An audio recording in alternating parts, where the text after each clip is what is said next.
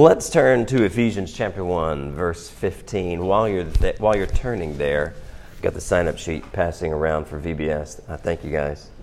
When you pray, come on in, Sonia. When you pray, what do you pray for? Now, I'm not asking for the church answer. I don't want to know what you should pray for, right? I want to know what do you actually pray for? Yeah. I, every morning I get up and say, Lord, give me what you want to give me today. That's a good prayer, Gene. And I may not like what he gives me, but, but I accept it. Sometimes I walk and there's two flat tires on my top. That's not. but I accept it and I don't get as angry as I Interesting. used to. Yeah, that's good, Gene. Anybody else? Just whatever's on your mind. What do you pray for? question, or you- No, I want to know what what do you actually pray for? One of the things that I pray for is that when I'm working on something that needs to be done, I stay focused Yeah. on it to get it done Yeah. instead of getting distracted. Focus. Great. I, Pray, I do, something I've tried to start an application is, and you may have seen some of those, I respond to, to prayer requests mm-hmm. On the social media. Yeah, I don't yeah. say praying for you, they ask for a prayer. I write the prayer in there. That's good. So Yeah. it's, an in, a lot of my praying, especially the written, is in response to somebody's needs. Yeah. Uh, anybody else? What when you pray, what actually do you pray for? It doesn't have to be everything, just one thing. God's healing power. God's healing power. Yeah, very good, Kelby. Mark. Uh, to give thanks Yeah. for a lot of blessings that, uh, that I tend to overlook. Yeah, that's oof, man. That will. That's a great exercise, a great spiritual exercise that can uh, slow you down in a very good way. If you take time to think about all the good things that one has, even even just you know, the people in your life, right? Yeah, Kids, grandkids, and coworkers. very much so. Yeah, The girls since they're far, like. Right. Girls are off off at A and M. Yeah, yeah. We pray for our children too. Definitely. hmm Yeah, I protection for my family. Um, you know, Put that person in our life too. yes, sir. He can do that if we can. Yeah. All right, now show of hands. Have you ever told someone what you pray for them? Like where you told them, "Hey, I'm praying this," and you lay out specifically what you're praying for them. Show of hands. Good. guess that's what a written prayer. A written prayer by definition, that would be it. Yeah. What kinds of things? What kinds of things do you think might happen? Yeah, this is a VBS sign-up sheet. Make sure everybody gets it at least twice. I I asked if if you have ever told someone what you have prayed for them. Yeah. Um, what do you think might happen if you haven't done this? What do you think could happen if you do start telling people the kinds of things you pray for them? Good, better things happen to you. Maybe. Yeah. You'll, they'll understand it, you know, you'll, you'll, then you'll end up following through with it. Ooh, that's good, Mark. Yeah. I have a good friend who's a geophysicist of the same trade I am. And he's actually a better scientist than I am, sadly. But That's big of you to admit that, though. no. I, I'm 69. There's no point in hiding it. and he's an atheist. Hmm. And uh, people, he's kind of militant about it. They, people tell me he is, but he hasn't been with me. Interesting. And I'm not sure why entirely that, but his wife had breast cancer Mhm. about five years ago. I called him up and said, I hear your wife has breast cancer, and I know you're not a believer, but would you mind if I pray for you? And she, he said, Mike, we need all the help we can get. Okay. So he, he didn't get angry that I was Yeah. that.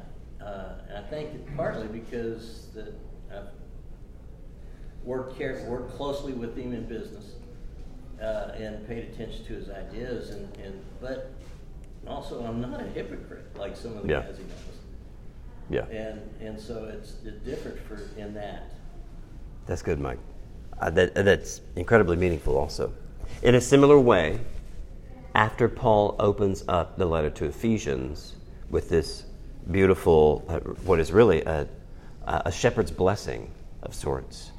Uh, Richard, I appreciated what you said. And truth be told, I had, I had forgotten or uh, not looked at the bottom of the sheet.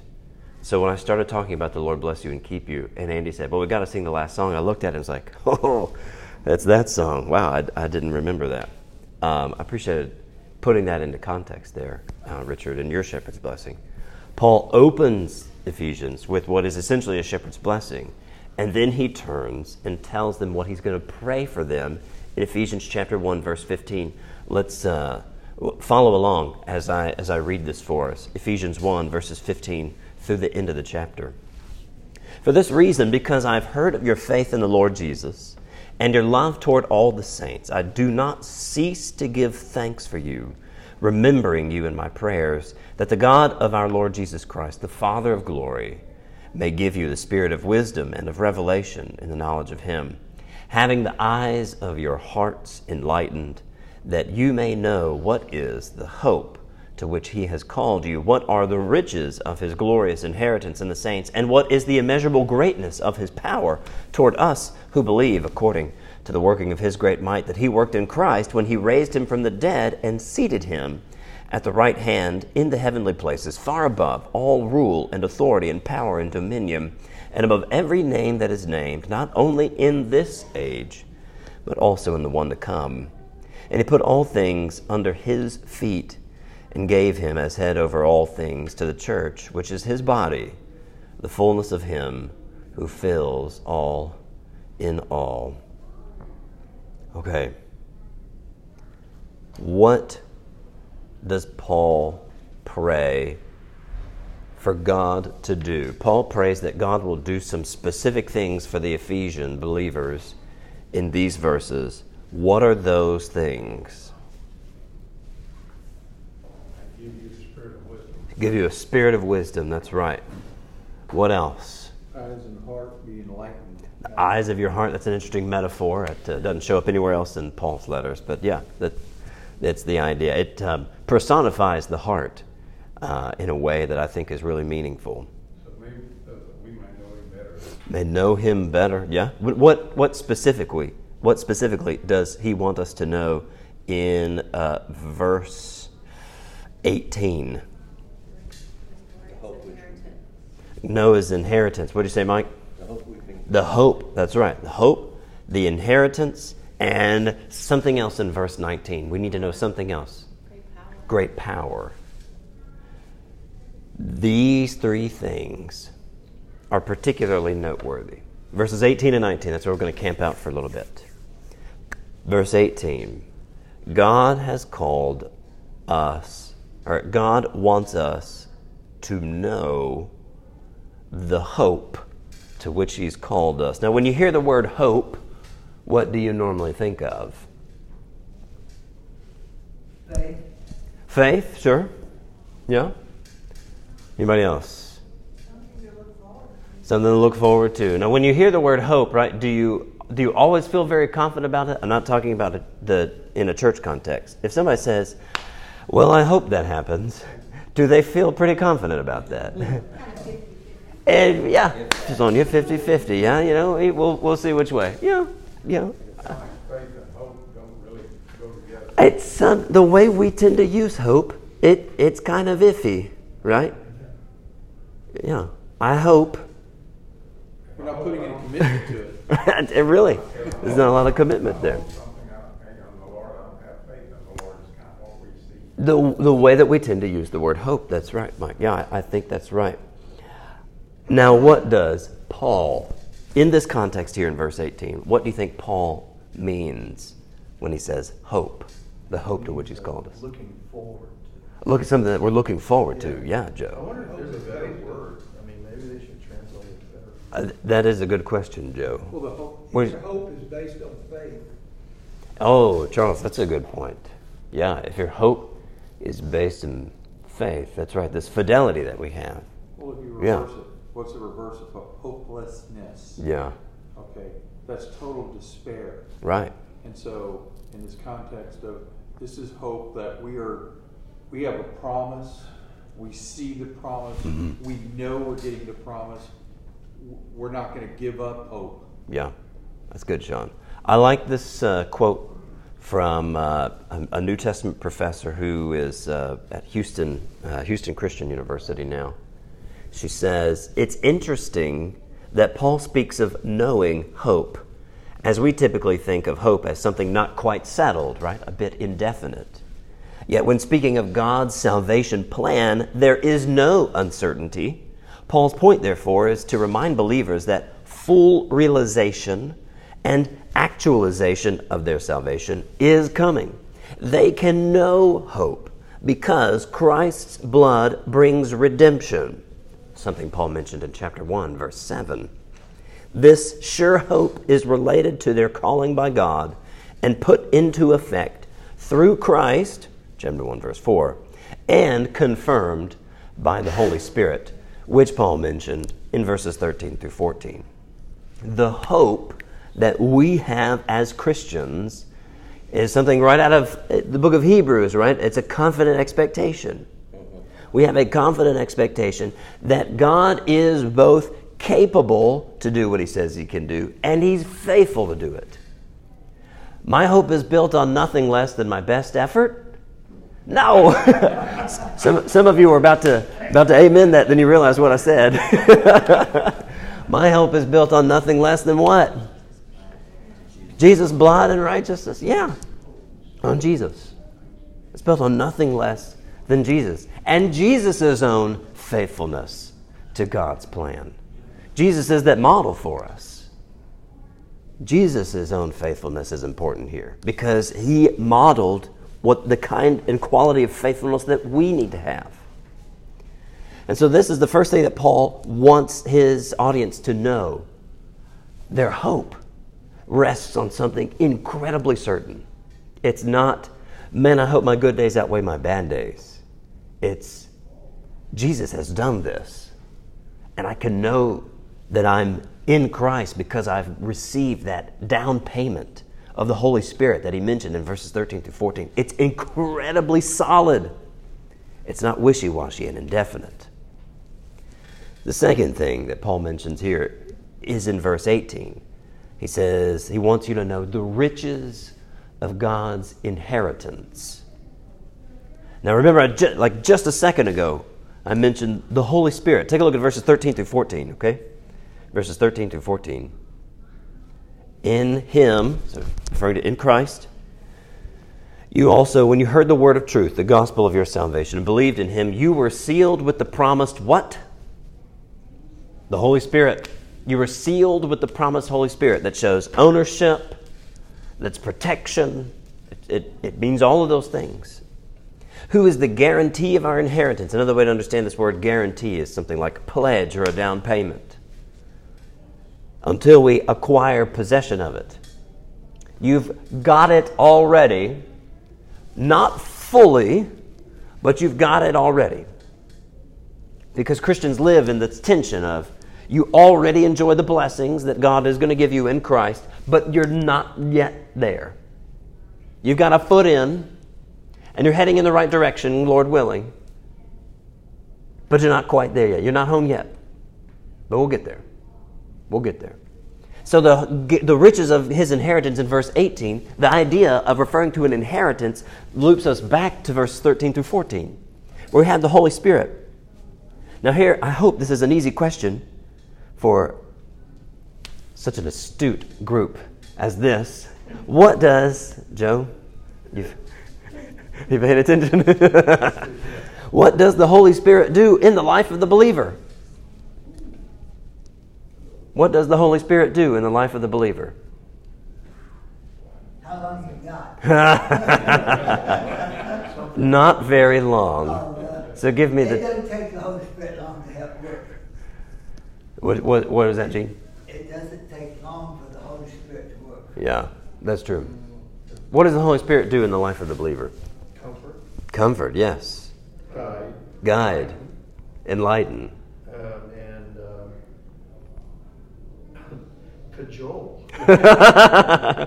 Bother us sometimes. Uh-huh. Yeah. Yeah, that's a fair way to put it. Chastise. Chastise. Sometimes, right? Doesn't the Holy Spirit generate Christ likeness? Right? He is Christ. Who who embodied what human embodied the fruit of the spirit better than Jesus? Okay, yeah. So the fruit of the spirit, the, that word fruit there means the, the products. If you need to run with that metaphor, the produce of the spirit. Okay? All right? The fruit of the spirit is what the Holy Spirit generates. Who embodied that better than Jesus? Who are we supposed to become like? Jesus. How are we supposed to do that? By the indwelling of the Holy Spirit. Yes, sir. I would say it take, the- for the Christian, it replaces our conscience. It becomes our conscience, or it should, instead of. It begins in the world yeah. by our conscience, now we live by the Holy Spirit to direct us instead of our conscience. It, I, I, I like, I like how you put that. I, I think we could look at it and say it begins chipping away at it because some people's conscience is so corrupted and perverted by sin that they would.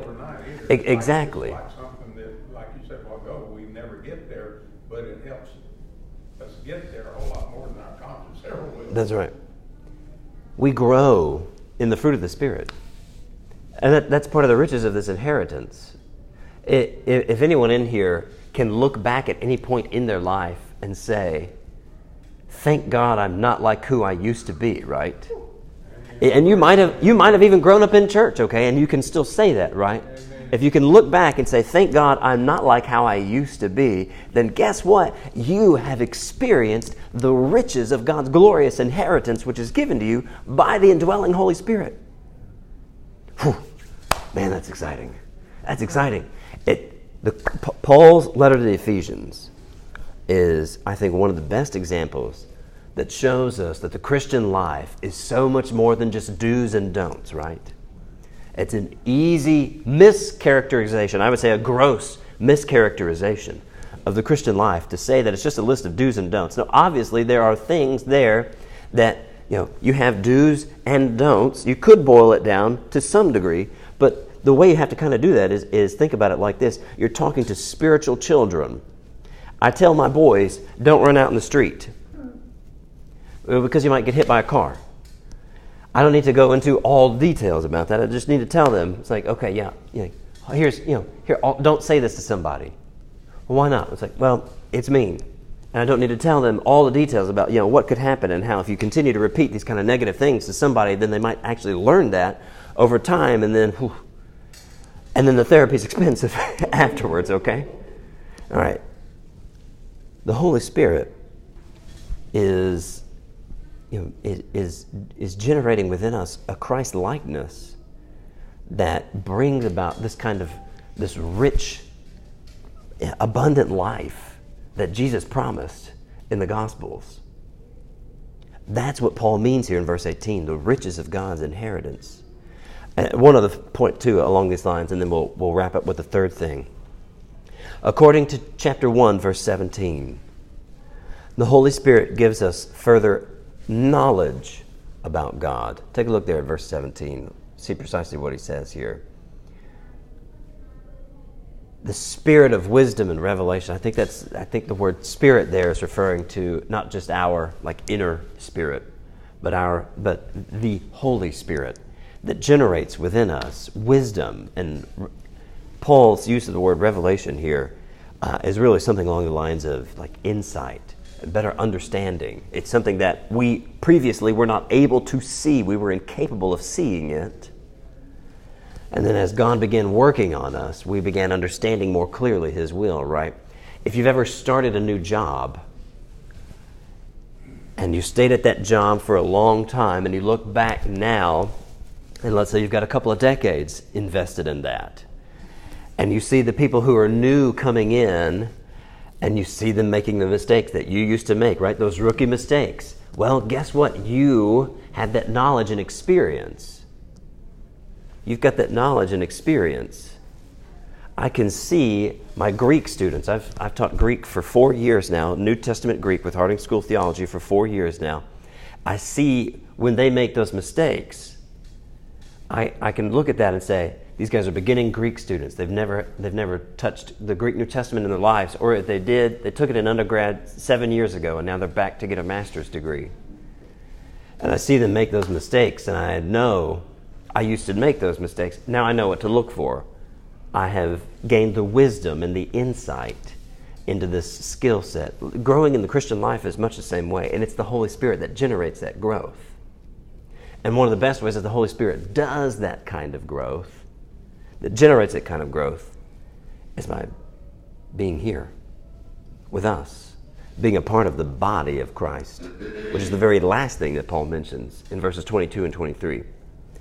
But take a look at verse 19 now. The third thing that Paul wants us to know is the immeasurable greatness of God's power. Now, here's where you know, we're going to wrap up soon. And here's where it might get a little weird.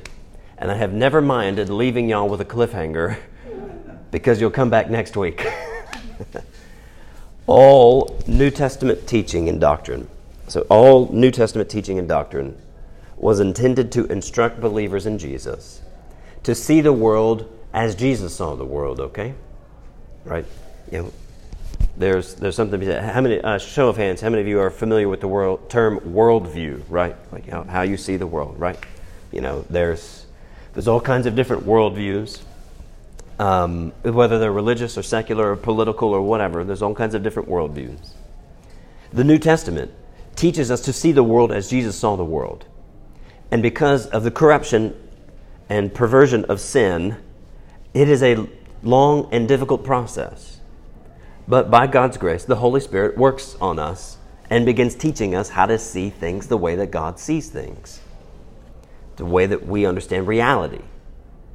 The Bible operates the same way, right? God, it's God's word. It teaches us how to understand reality. We don't have that immediate access to Jesus in the flesh, but the Holy Spirit working through God's word begins shaping us to be able to see things the way God sees things. The worldview of the Bible is not a simple, what we might call materialistic worldview. Now, what I don't, what I mean by materialistic there, I don't mean like consumeristic, where like you like to buy a bunch of things, right? That's not what I mean by materialistic. I mean that in a more philosophical sense, that the world around us is more than just the material that we can see and observe. Science is an excellent way to understand the world that we can see and observe. And thankfully, scientific observation gets better and better at helping us see and understand more about our world. But this, the Christian worldview is there's just more to it than what we can see and observe. There's a whole spiritual world out there that in the first century, believers were much more sensitive to that. Believers were much more sensitive to that.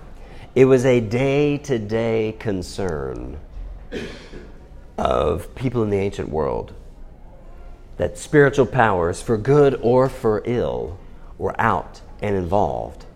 And in a society like that, in a world like that, where there were real spiritual forces afoot, harassing others in what the New Testament calls you know, possession, or prompting others to do good, which would be the Holy Spirit,